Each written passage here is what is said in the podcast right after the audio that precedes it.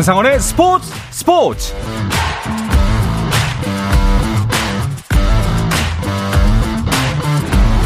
스포츠가 있는 저녁 어떠신가요? 아나운서 한상원입니다. 오늘 하루 이슈들을 살펴보는 스포츠 타임라인으로 출발합니다.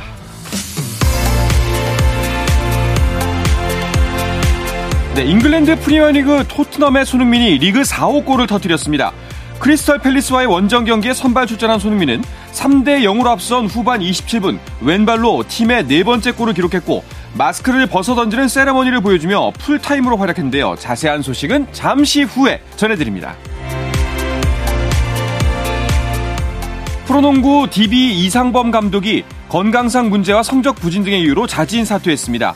DB 구단은 이상범 감독이 지난달 31일 이미 사임 의사를 밝혀 이를 받아들이기로 했다며 남은 시즌은 김주성 코치 대행 체제로 치를 것이라고 밝혔습니다.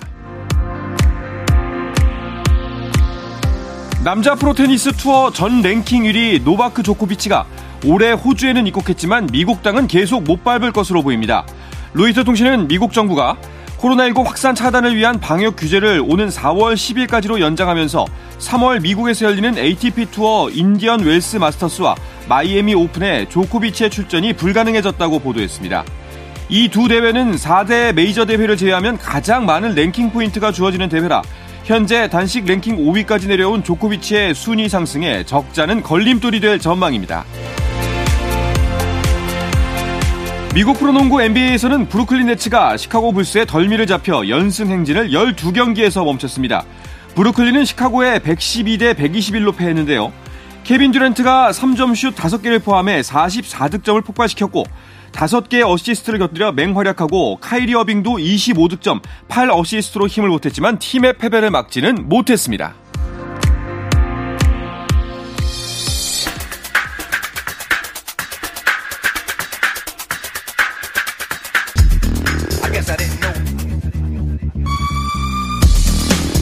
영국과 한국으로 가는 이원 축구 방송 이건 김정용의 해축통신 시작합니다. 먼저 풋볼리스트 김정용 기자와 인사 나누겠습니다. 어서 오십시오. 네, 안녕하세요. 김정용입니다. 네, 영국에 있는 이건 기자도 연결합니다. 이건 기자, 새해 복 많이 받으세요. 네, 이건입니다. 새해 복 많이 받으시기 바랍니다. 네. 자, 새해 첫 번째 해축통신이기도 하고요. 또 해축통신에서 오랜만에 두 분이랑 함께 하는 것 같아요. 네, 어, 저도 이 조합이 굉장히 좀 반갑고, 네. 어, 올해 처음부터 이렇게 할 수 있어서 음, 기분 좋습니다. 그러게요. 올 한해도 잘 부탁드리겠습니다. 그런데 이건 기자가 그 새해 첫 시간을 맞이해서 청취자분들께 책 선물을 준비했다고 하는데 언제 또 책을 쓰셨습니까? 오, 작가님. 예, 네, 이 작가가 되셨습니다. 네, 뭐 좀 부끄러운데요. 제가 이제 7년 정도 프리미어리그 특히 이제 손흥민 선수를 바로 옆에서 취재를 해왔습니다. 그 사이에 손흥민 선수가 프리미어리그에서 우여곡절이 상당히 많았어요. 뭐 이제 이적할 수도 있었고 여러 가지 부상도 있었고 그런 여러 가지 우여곡절들 희노애락을 거치면서 월드 클래스로 성장을 했고요. 그 월드 클래스로 성장할 때까지의 그 원동력이 무엇이냐? 바로 자기 자신을 믿고 자신을 음. 의심하지 않았기 때문에 어, 그런 게 아닌가라는 생각을 정리를 했습니다. 그게 저의 시선으로 한번 정리를 했고요. 그래서 네. 어, Never Doubt라는 아, 그런 의미, 의심하지 말라는 의미를 가진 책을 하나 어떻게 좀 간단히 써봤습니다. 여러분들에게 또 이제 어, 새해를 맞이해서 또 선물로 어, 준비를 그렇게 했습니다. 그렇습니다. 자, 이제 이 책이거든요. Never Doubt. 이건 기자가 7년 동안 직접 취재한 내용을 이제 손흥민 선수에 대한 이야기가 들어있다고 합니다. 자, 이건 기자가 쓴 책 네버 다우트를 받고 싶으신 분들은 KBS 1라디오 스포츠 스포츠 홈페이지에 신청을 하시면 됩니다. 홈페이지 청취자 참여란에 가시면은 선물 문의 코너가 있으니까요. 여기에 신청을 해주시면 되는데요. 아무래도 이 책이 이제 손흥민 선수 관련 책이다 보니까 손흥민은 땡땡이다. 라는 주제로 이벤트를 진행하도록 하겠습니다.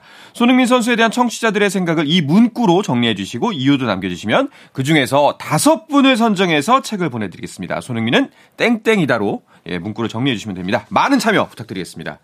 그렇다면은 어, 이건 기자 같은 경우에는 이제 손흥민은 네버 다우트다 이렇게 할 수 있을까요? 네, 맞습니다. 손흥민 선수 절대 흔들리더라도 자기 자신에 대한 그런 믿음, 자기 자신의 기량에 대한 믿음은 흔들리지 않았기 때문에 절대 의심하지 않는 월드 클래스 음. Never Doubt다라고 저는 아, 손흥민은 내 책 제목이다. 굉장히, 굉장히 상업적인 그런 선택입니다. 네. 김정영 기자는 손흥민은 땡땡이다 어떻게 하시겠어요? 아, Never Doubt랑 비슷한 걸 해야 될 것 같아요. 왠지. 네. 그래서 또 손흥민은 동기부여다. 동기부여다. 네, 손흥민 음. 선수가 이제 이미 성공한 선수가 된 뒤에도 정지하는 걸 멈추지 않아서 더욱더 성공을 하고 있기 때문에 어. 어, 저 사람도 저렇게 열심히 하는데 나도 열심히 살아야겠다라는 좀 의욕을 우리 모두에게 주지 않나 생각합니다. 아, 좋습니다. 자, 이제 두 분의 예를 잘 들으셨죠? 이렇게 남겨주시면 됩니다. 자, 이 책의 저자인 이건 기자는 올해도 어김없이 손흥민 선수 경기와 함께 있는데, 어, 오늘은 골도 넣었습니다. 네, 어, 상당히 뭐 기분 좋은 아침을 한국에서는 맞이하셨을 것 같은데요. 일단 2023년 새해가 되고 난 이후에 어, 손흥민 선수 그리고 토트넘 두 경기가 있었습니다. 우선 새해 첫날 1월 1일에 손흥민 선수와 토트넘은 홈에서 경기를 가졌어요. 에스턴 빌라와의 경기였는데 토트넘이 어, 에스턴 빌라에게 이제 패배를 했습니다. 어, 그리고 조금 아쉬운 상황에서 어, 토트넘이 어제, 그러니까 이곳 시간으로는 어제 밤이고요. 어, 한국 시간으로는 오늘 새벽에 크리스탈 팰리스 원정 경기를 떠났습니다. 조금 쉽지 않은 경기가 될 것이다, 어, 좀 흔들릴 것이다 이런 예상을 했었는데 의외로 토트넘이 4대0 대승, 후반에만 4골을 몰아 넣으면서 4대0 대승을 거뒀고요.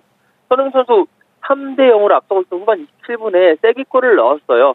어, 이 골이 이제 손흥민 선수의 리그 4억 골, 시즌까지 시작 이제 합치면 6억 골이 되는데 리그에서는 9경기, 그러니까 9월 달에 레스터 시티전 해트트릭 이후로 다시 첫 리그 골을 만들었고요.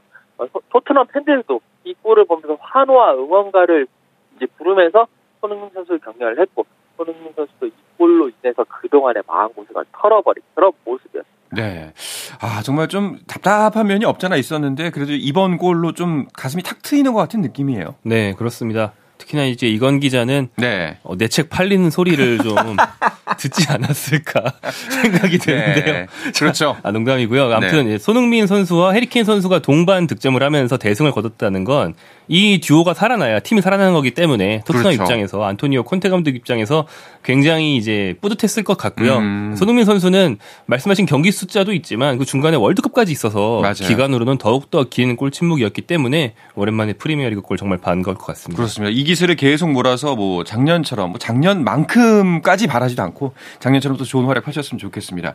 뭐 팀의 어 이번 토트넘의 경기 내용은 또 어땠나요? 네, 어 손흥민 선수가 득점을 하고 4대 0으로 이긴 경기의 내용을 이제 폄훼하는 건 좀 어렵지만 굳이 말한다면 이제 공격수들이 잘해줬다 음. 이런 경기라고 볼 수 있고 4대 0이 나열 정도로 토트넘이 압도한 경기로 보이진 않았다. 그러니까 어. 보통 4대 0, 5대 0이라고 하면은 일방적으로 막 몰아붙인 경기 같잖아요. 네. 그런데 어, 상대 팀인 펠리스가 반격을 많이 했습니다. 어. 슛이 오히려 14회 대 19회로 토트넘이 더 적었어요.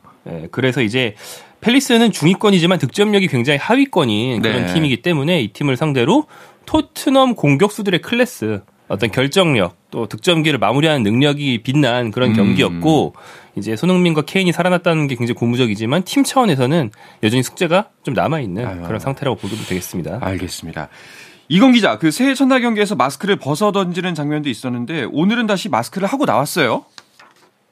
네, 그렇습니다. 어, 손흥민 선수 이제 1일 날 있었던 에스턴 빌라 경, 경기 할 때 경기 도중에 마스크를 중간에 벗었어요. 네. 경기를 하다가 이게 마스크가 계속 시야도 가리고 그러다 보니까 마스크를 던지고 나머지 이제 경기 끝날 때까지 경기를 소화를 했는데 혹시나 이제 크리스탈 팰리스 원정 경기에서는 그 마스크를 안 쓰고 나오는 거 아니냐라고 유심히 지켜봤는데 결국 마스크를 쓰고 나왔고요. 마스크를 쓰고 이제 풀타임을 뛰었습니다. 경기가 끝난 후에 이제 손흥민 선수와 이야기를 나눠봤는데 왜 그랬냐, 뭐 무슨 그러니까 지금 그 얼굴 상황이 어떠냐 물어보니까 사실 이제 에스턴 빌라전에서는 너무 불편해가지고 음. 이제 중간에 마스크를 벗었다고 얘기했고 그 경기 끝나고 난 이후에 가족분들, 팬분들 그리고 뭐 팀 관계자들, 팀원들 다 걱정을 너무 많이 한 데다가 사실 아직까지는 마스크를 어, 벗으면 안 되는 상황이라고 하더라고요. 네. 그러면서 전문가도 마스크 쓰는 것이 나을 것 같다. 어, 조금 더 써라. 라고 이야기를 했고, 그래, 그래도 이제 나를 걱정해 주시는 분들이 많으니까 손흥민 선수도, 어, 나 걱정해 주신 분들을 위해서라도 마스크를 쓰고 뛰어야 된다. 이야기를 했습니다. 이제 손흥민 선수가 11월 1일에 마르세유 원정에서 안면 골절그 부상을 당했는데요. 약간 8, 8주, 11주 정도, 최대 11주 정도 이야기가 있었거든요. 지금 이제 8주 정도 지났으니까 한 3주? 길면 3주 정도 더 마스크를 쓰고 경기에 나서지 않을까 싶습니다. 네. 자, 토트넘의 반가운 승리고 또 오랜만에 손흥민 선수의 득점이 다시 이어졌기 때문에 좀 반등이 됐으면 좋겠는데 어, 사실상 근데 토트넘이 경기력에 문제가 있다. 어, 작년과 다르다라는 비판은 계속 있었잖아요. 네, 그렇습니다. 뭐 수비 불안에 대한 얘기가 있었는데 음. 제가 말씀드린 것처럼 뭐 경기를 완전 장악한 건 아니지만 그 토트넘의 제일 큰 문제는 선제 실점이 네. 계속 이어지고 있다는 점이었는데 무실점 승리를 했잖아요. 이 점에서는 확실히 좀 성과가 있다고 음. 볼수 있을 것 같고요. 또 이제 공격진에서 힐 선수 원래 주전이 아닌 힐 선수가 굉장히 오랜 시간을 소화하기도 했고 네. 미드필더 이제 사르 선수도 들어왔고 여러모로 이제 완전 주전이 아닌 선수들이 섞여서 뛰었는데도 불구하고 대승을 거뒀다. 어. 여기서 콘테 감독이 또 새로운 선수 조합에 대한 힌트도 좀 찾았을 것 같고요. 분명히 성과는 있을 것 같습니다. 그런데 이제 콘테 감독에 대한 의구심의 목소리가 점점 더 나오고 있는 것도 사실이잖아요. 그렇습니다. 어, 그 아무래도 성적이 주춤하고 특히나 수비력이 안 좋아지고 이러다 보니까 팬들 사이에서 박근태 감독 조금 아닌데? 라는 목소리가 나오는 것 같습니다. 저도 이제 그 팬들과 만나서 여러 인터뷰를 진행을 해봤는데, 콘테 감독을 갈아엎어야 된다. 교체를 해야 된다. 아니면 뭐, 콘테 감독에게 조금 더 푸시를 가야 된다. 이런 식의 의견을 가진 어, 그런 팬들도 심심치 않게 어, 보이고 있고요. 그게 이제 또 콘테 감독이 최근에 이제 인터뷰에서 팬들의 기대는 그렇게 이제 크다는 걸 알지만 팬들도 현실을 알아야 된다. 선수 영입이 없다. 조금 이제 그 급이 큰, 그러니까 돈이 좀 비싼 그런 선수들을 데리고 와야 되는데 구단에서 투자를 하지 않는다라는 이야기를 하면서 약간 팬들의 어, 그런 어, 부정적인 그런 이제 모습을 팬들에게 부정적인 어, 그런 모습을 보이기도 했고요.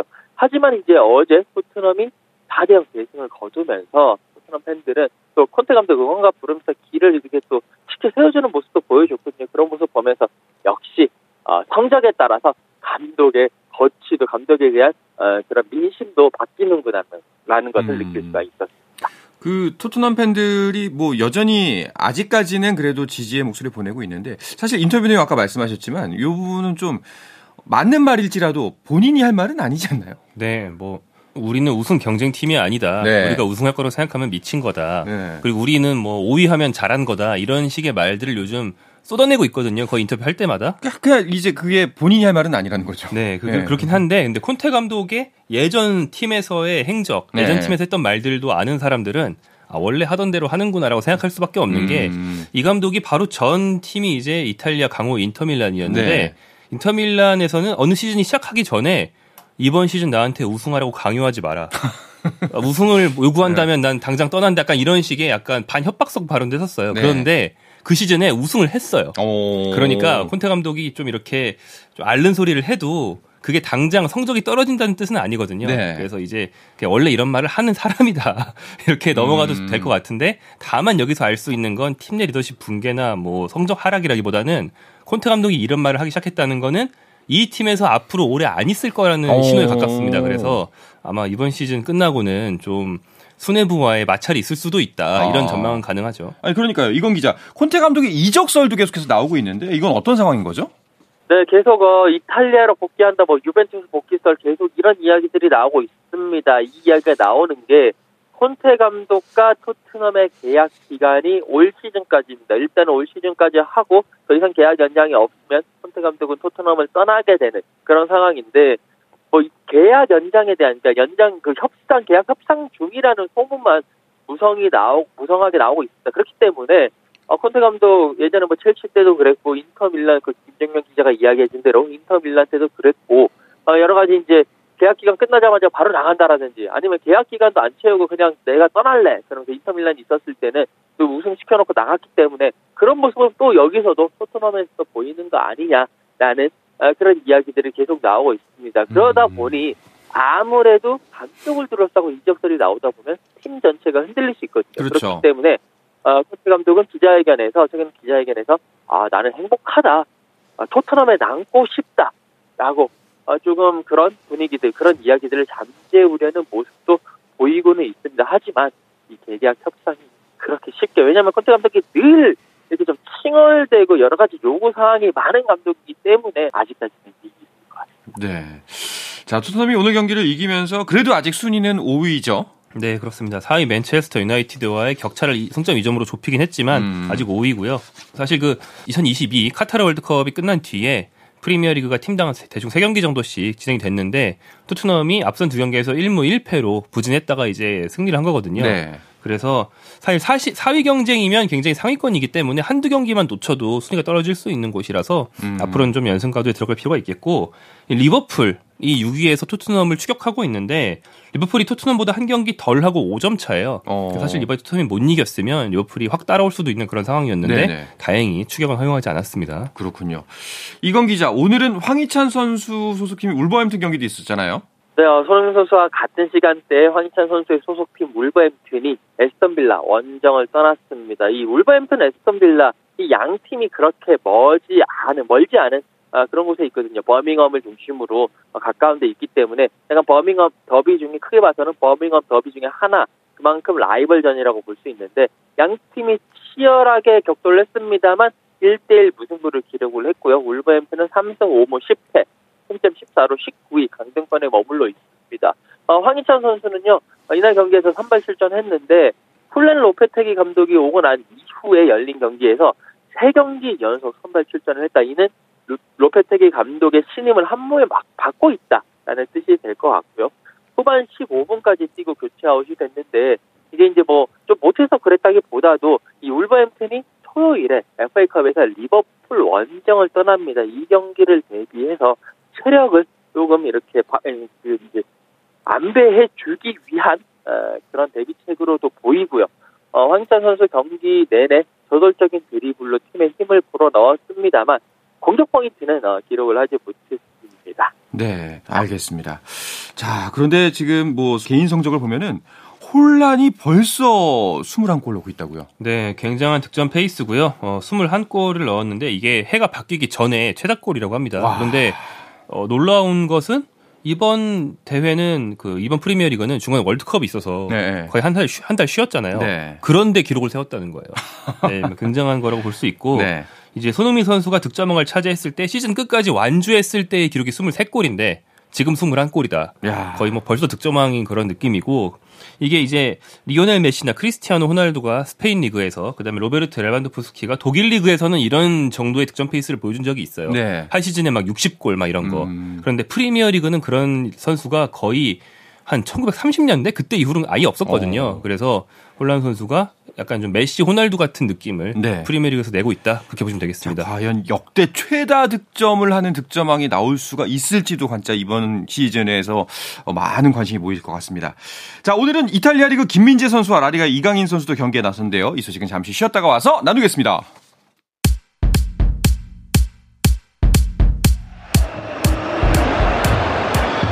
options.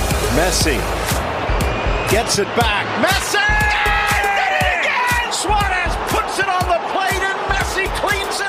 현장의 소리, 레전드들의 이야기. 스포츠 스포츠에서 모두 다 만나보세요. 스포츠 스포츠. 영국과 한국을 넘나드는 이번 축구 방송 이건 김정용의 해축통신 듣고 계십니다. 풋볼리스트 김정용 기자, 영국의 이건 축구 전문 기자와 함께하고 있습니다. 김민재 선수도 월드컵 이후에 처음으로 모습을 드러낸 거죠? 네, 그렇습니다. 이제 이탈리아 리그 세리에아는 음. 이번 이제 지난 어제와 이제 그제 정도에 이제 일제히 재개를 했어요. 네. 이제 김민재 선수는 소속팀 나폴리의 재개 후 첫 경기 음. 나섰는데 상대 팀이 굉장히 강호인 인테르 밀란이었습니다. 네. 인테르 밀란과의 원정 경기는 나폴리가 최근에 굉장히 약한 경기예요. 이번 경기에서 나폴리가 결국 패배를 했고요. 그러면서 인테르 밀란 원정에서는 최근 4연패 그러니까 뭐 그동안에 나폴리가 해온 무패 행진이 끊기긴 했는데 사실은 끊길 만한 상대를 음. 만나서 끊겼다 이렇게 볼 수 있는 그런 어려운 경기였습니다. 그렇군요. 팀이 일단 패배를 했습니다만 그래도 김민재 선수가 빛이 난 경기였다. 루카쿠를 지웠다. 뭐 이런 평가들이 많던데요. 네, 인테르밀라 하면 굉장히 강, 강호 네. 명문 팀이고 공격수들이 화려한데 이날 선발로 루카쿠가 나왔거든요. 벨기에 대표 루카쿠가 나왔는데 김민재 선수가 계속 부딪혔어요. 음. 김민재가 루카쿠는 잘 막았고요. 그래서 루카쿠가 득점하지 못하고 교체가 됐습니다. 대신 들어온 게 이제 아르헨티나 대표인 라우타로 마르티네스. 네. 뭐 월드컵 우승 멤버죠. 이 선수도 김민재가 잘 막았어요. 오. 어. 그래서 이 두 명 다 김민재 앞에서는 별걸 하지 못했고 다만 이제 김민재 말고 동료 수비수인 라흐마니가 막았던 제코 쪽에서 실점이 나오면서 나폴리가 패배했습니다. 그렇군요. 자, 이런 분위기 속에서 뭐 김민재 선수 몸값 계속해서 오르고 있다는 이야기들이 들려오고 있습니다. 또 맨유로 이적할 수도 있다 이런 얘기도 있던데요. 이건 기자. 이것도 뭐 가능성이 있는 이야기인가요? 어, 일단 뭐 계속 말씀드리지만 이 시점에서 나오는 이적설은 아직까지는 물론 이제 1월 이적 시장이 이제 열리긴 했습니다만 김민재 선수와 관련해서는 지금 시간에는 조금 이른 감이 없지 않아 있고요. 하지만 어, 지금 김민재 선수가 너무 잘해주고 있고 거의 이탈리아 세리아에서 최고의 수비수로 올라오고 있기 때문에 그만큼 많은 프리미어리그 구단들도 눈독을 들이고 있는 것은 사실입니다. 뭐 맨유 같은 경우에도요. 지금 사실 맨유가 월드컵 끝난 이후에 잘 나가고 있는데 가장 큰 포지션이 좀 아쉬운 게 그 수비 쪽, 특히 중앙 수비 쪽 포지션입니다. 특히나 네. 이제 잉글랜드의 자존심이라고 할 수 있는 해리 맥과이어 선수가 상당히 지금 맨유에서 뛰지도 못하고 여러 가지 좋지 않은 모습을 보이고 있기 때문에 맨유 입장에서는 어, 해리 맥과이어를 대체할 수 있는 선수를 찾다 보니 세리아에서 어, 정말 대, 최고의 활약을 보이고 있는 김민재 선수를 어, 주시할 수밖에 없고 지금 김민재 선수가 원래 이제 페네르바체에서 그러니까 올 여름에 나폴리로 이적할 때 이적료가 266억 원이었어요. 네. 그런데 지금 현재 시세 몸값으로는 600억 원대를 지금 달성을 했고요. 어. 3배 정도가 2배 정도가 오른 상황이고요. 그리고 김민재 선수에게 책정된 바이아웃 금액이 한 1000억 원 정도 되는데 이것도 어, 그 맨유가 불사하겠다. 맨유가 그 정도 돈을 지불해서라도 어, 김민재 선수를 이번 겨울은 힘들겠지만 여름에는 데리고 오겠다라는 음. 그런 이야기도 하고 그래서인지 그 나폴리가 김민재 선수하고 재계약할 때 바이아웃 조항 삭제를 추진하고 있다는 이야기도 들려요. 네, 그러니까 이제 나폴리라는 팀이 선수를 판매할 때 굉장히 이재를 잘 챙기는 팀이라서 어. 이 바이아웃이라는 거를 거의 어지간 선수한테는 안 걸거든요. 네네. 그런데 김민재 선수를 영입할 때 작년 여름에 굉장히 나폴리가 을의 입장이고 김민재가 갑의 입장이었기 때문에 음. 나폴리로서는 이례적으로 바이아웃을 넣겠다는 선수 측의 요구를 받아들인 거예요. 네. 굉장히 마음에 안 드는 상황인 거죠. 음. 그러니까 뭐 지금 이건 기자가 얘기하신 천만 천억 원 정도의 설도 있고 그보다 조금 더 낮은 한한 700억 원 정도의 액수란 설도 있는데 이 정도 돈이면 김민재를 어느 팀이든 선뜻 사갈 수 있을 정도로 실력이 좋으니까 네네. 네. 나폴리가 이 조항을 삭제하면서 김민재에게 대신 연봉을 더 주는 쪽으로 재계약을 하고 어. 좀더 오래 활용하다가 나중에 더 비싸게 팔겠다라는 생각을 하고 있는 거죠. 그렇군요. 어쨌든 이제 나폴리는 월드컵 이후에 리그 첫 경기에서 그동안 해왔던 무패 행진이 이제 끝이 났습니다. 선두 자리 그래도 여전히 아직까지는 선두인 거죠? 네 그렇습니다. 아직까지는 2위 AC 밀란과 승점 5점 차예요. 그런데 네. 이번에 지고 2, 3, 4위는 모두 이겼어요. 그러면서 네. 이제 2위 그룹과 승점 차는 좀 줄어들었습니다. 이제 무패 우승 자체는 원래 어려운 거기 때문에 언젠가는 질 거였고 뭐 16라운드에 리그 첫 패배를 당한 거면은 누구나 잘했다고 하겠지만 그렇죠. 다만 이제 앞으로 19라운드까지 하면 이제 20개 팀으로 구성돼 있으니까 모든 팀과 한 번씩 다 만나면서 리그 전반기가 끝나는 거거든요. 그 상대 중에서 유벤투스가 있습니다. 음. 유벤투스를 포함한 남은 세 경기를 가급적이면 이제 무패로 맞춰서 전반기를 단 1패로 끝낸다면 네. 이제 후반기에도 상승세를 이어가고 우승으로 가는 길이 좀 더 가까워질 것 같습니다. 그렇습니다. 자, 그리고 이건 기자 오늘은 라리가 마요르카에 그 이강인 선수 경기도 있었죠? 네, 어, 이강인 선수가 어, 라리가 경기가 아니라 이제 구강컵 대 32강전에 나섰습니다. 어, 일단 이강인 선수 어, 폰테베드라와의 경기에서 이제 출전을 했는데 교체 명단에 있었어요. 어, 그러다가 후반 시작과 함께 투입이 됐고요. 어, 확실히 이강인 선수가 들어가자마자 경기를 바꾸는 그런 모습을 보였습니다. 어, 그러면서 결승골에 기여하는 그런 모습도 보였는데요. 이 마요르카가 연장 접전 끝에 폰테베드라를 잡고 구강컵 16강에 오르는 그런 기염을 토했습니다. 네. 자, 프랑스 리그도 재개가 됐습니다. 메시도 복귀를 했나요? 네, 어, 파리 생제르맹으로 이제 복귀를 했는데 네. 훈련 복귀에 앞서서 동료들로부터 박수갈채를 받고 영웅적인 음. 환영을 받았다라고 되어 있는데, 그러니까 이제 프리 어, 어 프랑스 리그는 재개한 지 좀 됐어요. 어. 그래서 뭐 결승에서 메시와 맞붙었던 프랑스 대표 음바페도 이미 뛰고 있었고, 네. 브라질 대표 네이마르도 이미 뛰고 있었습니다. 음. 다만 이제 음바페는 가장 최근 열린 랑스와의 경기를 마치고 좀 나중에 뒤늦게 휴가를 받아서 지금 이제 미국으로 가서 휴가를 즐기고 NBA 있다고. 경기장에서 네, 네 발견이 뭐 됐더라고요. 그 뉴욕 타임스퀘어에 보면은 길거리 공연하시는 분들 있잖아요. 네. 그걸 보고 있는 은바페가 발견이 된다던가 어. 쉬고 있습니다. 그렇군요. 자 일단은 그 프랑스 리그는 생제르망이 1위긴 합니다만 계승점이 4점 차밖에 되지 않습니다. 자, 속속들이 모든 리그들이 복귀를 하고 있고 경기들이 열려고 있는데 이제 유럽 리그는 분데스리가만 재개되면 되는 건가요? 네, 그렇습니다. 분데스리가는 한국 시간 1월 17일에 재개가 될 예정이고요. 원래 독일 리그가 결휴식기가 길고 경기 부담이 다른 리그보다 좀 적어서 오래 쉽니다. 네. 연말 연시를 가족과 함께 보낼 수 있게 해주는 그런 리그인데 그래서 이제 분데스리가 팀들은 아직 전지훈련을 하고 있어요. 음. 근데 재밌는 게 바이에른 미네는 전지훈련 장소로 따뜻한 곳을 간다면서 카타르 도하를 골랐는데 도하면 이제 바이에른의 많은 독일 대표 선수들이 네. 이제 월드컵 탈락한 곳이거든요. 그렇죠. 그럼 저 같으면 쳐다도 안 볼 그런 음. 곳으로 갔습니다. 네. 뭐 극기 훈련 느낌이겠죠. 정신적인 네. 정신적인 네. 극기 훈련 느낌이겠죠. 자, 그런가 하면은 이제 월드컵이 끝나고 뭐 각 프로 리그들이 개막하고 있지만 축구 팬들 사이에서 또 슬픈 소식이 있었는데요. 어, 축구 왕지 펠레가 이제 하늘나라로 갔다는 소식이 있었습니다. 영국에서도 펠레를 추모하는 분위기 한동안 이어졌죠.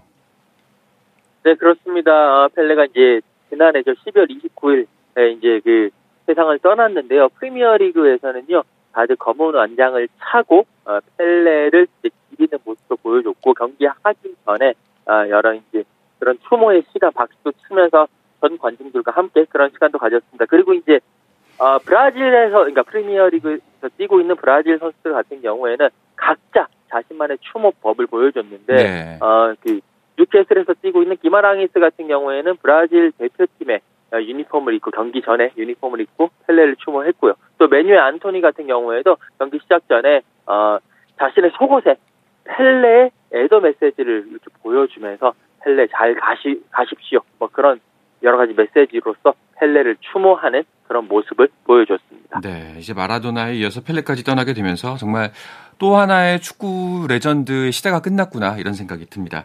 사실 리그 얘기로 돌아와서 이건 기자, 그 손흥민 선수 다음 경기는 언젠가요? 네, 아, 한국 시간으로 토요일 오후 8시 30분입니다. 홈에서요. 포츠머스와 FA컵 3라운드 64강 경기인데요. 이 포츠머스가 한때 이제 프리미어 리그에서도 상당히 경쟁력이 있었던 팀입니다. 하지만 지금은 추락에 추락을 거듭하면서 3부 리그까지 떨어져 있습니다. 그렇기 때문에 일단 전 어, 객관적인 전력상으로는 어, 토트넘이 앞서고 있고 홈에서 하는 경기라서 좀 무난히 이기지 않을까. 아, 잘하면 손흥민 선수는 어, 뛴다기보다도 약간의 체력 안배를 위해서 휴식을 부여받을 가능성도 있지 않겠느냐. 라는 그런 생각. 알겠습니다. 우리나라 다른 유럽파 선수들 정도 간략하게 짚어주시죠. 네, 어, 일요일 새벽 2시 30분에는 이강인 선수가 있는 마요르카가 바이오돌리드와 경기를 합니다. 그리고 일요일 새벽 5시에는 황희찬 선수가 있는 울버햄턴이 리버풀과 네. FA컵에서 빅매치를 갖게 되고요. 월요일 새벽 2시 김민재 선수가 있는 나폴리가 산프도리아와 경기를 갖습니다. 네. 자, 이 이야기를 끝으로 이번 주 해추 통신을 마치도록 하겠습니다. 이건 기자, 오늘도 고맙습니다. 네, 감사합니다. 네, 풋볼리스트 김정용 기자도 감사합니다. 고맙습니다. 자, 내일도 저녁 8시 30분에 뵙겠습니다. 한상원의 스포츠 스포츠!